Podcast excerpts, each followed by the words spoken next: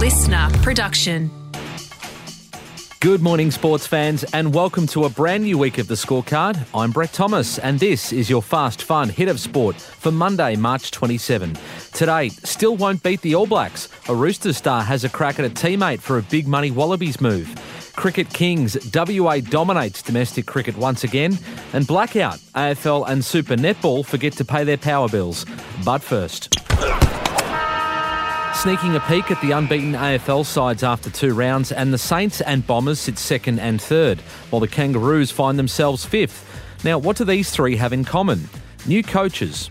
Well, old new coaches. New is the new old. Now, granted, it's a small sample size, but for a time there, once a coach was sacked or stepped down, they never got another head coaching gig, as young, untried assistants were the flavour of the month.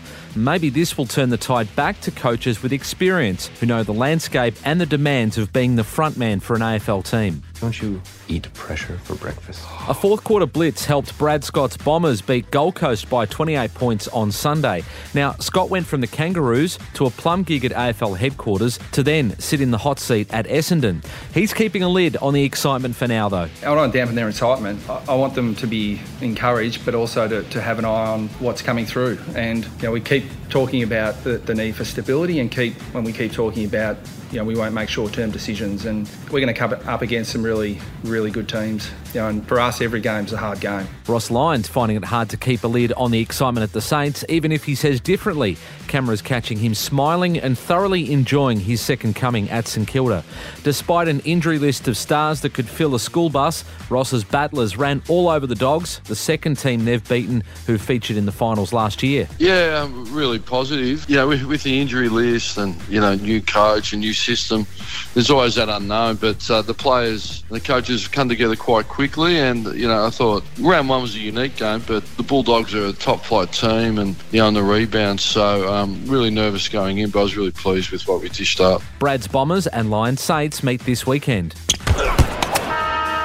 Now, the other coach enjoying his return to calling the shots is Alastair Clarkson at North Melbourne. Despite some continuing off field issues, Clarko's Kangas have beaten the two WA teams. On the weekend, they escaped by the barest of margins against Fremantle. A millisecond after the siren sounded, and a free kick for deliberate out of bounds would have been paid to the Dockers within scoring range to either level the scores or steal the game. We can consult, but that's it. Oh, oh, okay, yep. But it's in the books as a win, and that's all the Clarko will care about. And I'm willing to lock North in for three wins in a row. It's a gamble we're willing to take. This weekend, they come up against his former side, Hawthorn.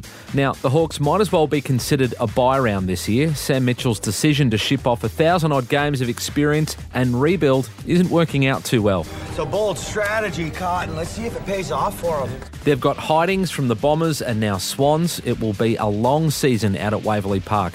But the coach denies his toughest job will be keeping morale high. No, not at all. I think the players after the game got an understanding of what happened today, and they were quite hard on each other around the spirit and that they didn't produce it for long enough.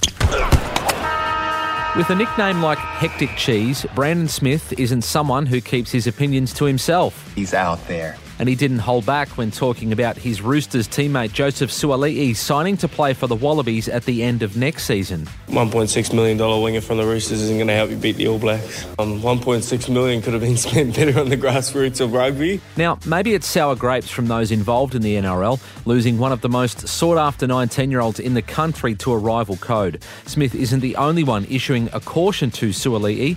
Broncos legend Gordon Tallis has seen rugby league talent make this move before, and he told Triple M's Sunday Sin Bin it's not universally loved by all. I remember when they signed Wendell, Lote, Mat Rogers, those guys, they went after leagueies. There's one thing that it did do. Uh, it annoyed all the rugby union players that have been really loyal to the game, that have gone there, that haven't shopped themselves around to get money. Just imagine if you're uh, outside back or whatever, you're a young kid and you're coming through wanting to play rugby union and you've Yep. been loyal, you've never played anything else, you've gone through every system, you've trained really hard for this moment, and they go sign a leaguey. Have you ever made a $4,000 mistake? And I don't mean 4000 out of pocket, I mean you chose not to hand over 4Gs. You keep your money, I'll keep my job. Eels star Ryan Matterson had the choice of a three game ban or a fine for a crusher tackle in last year's NRL Grand Final. He chose the suspension, eyebrow raising at the time, but looked even worse when Parramatta started this season with three straight defeats. The back rower returned as they beat the Panthers in Golden Point extra time last Thursday night and finally opened up about that head scratching decision. Unfortunately, I had to make a decision after a, a, grand final loss. On the Tuesday, when I had to make the decision, I was working with a disability company on the Tuesday, and in hindsight, like I said, I would have made the decision. I thought the trial matches would be included. Obviously, they weren't. Yeah, so now I'm just I'm back playing footy. Um, we got the two points on the weekend, which is good. It's a step in the right direction, and yeah, that's what I'm focused on at the moment. Tossed up, Cam goes over the top.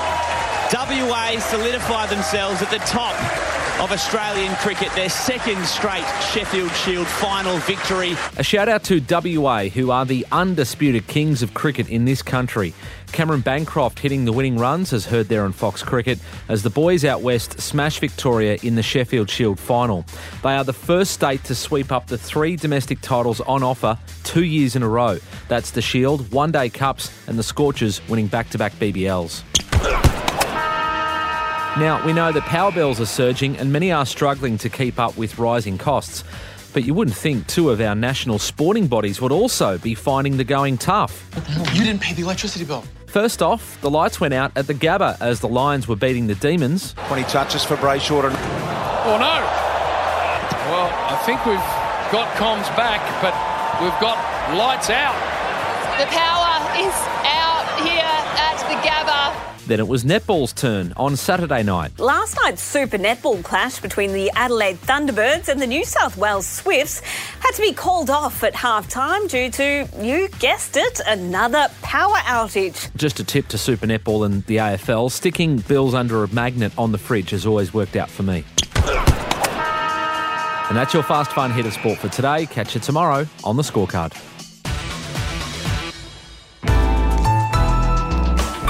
Listener.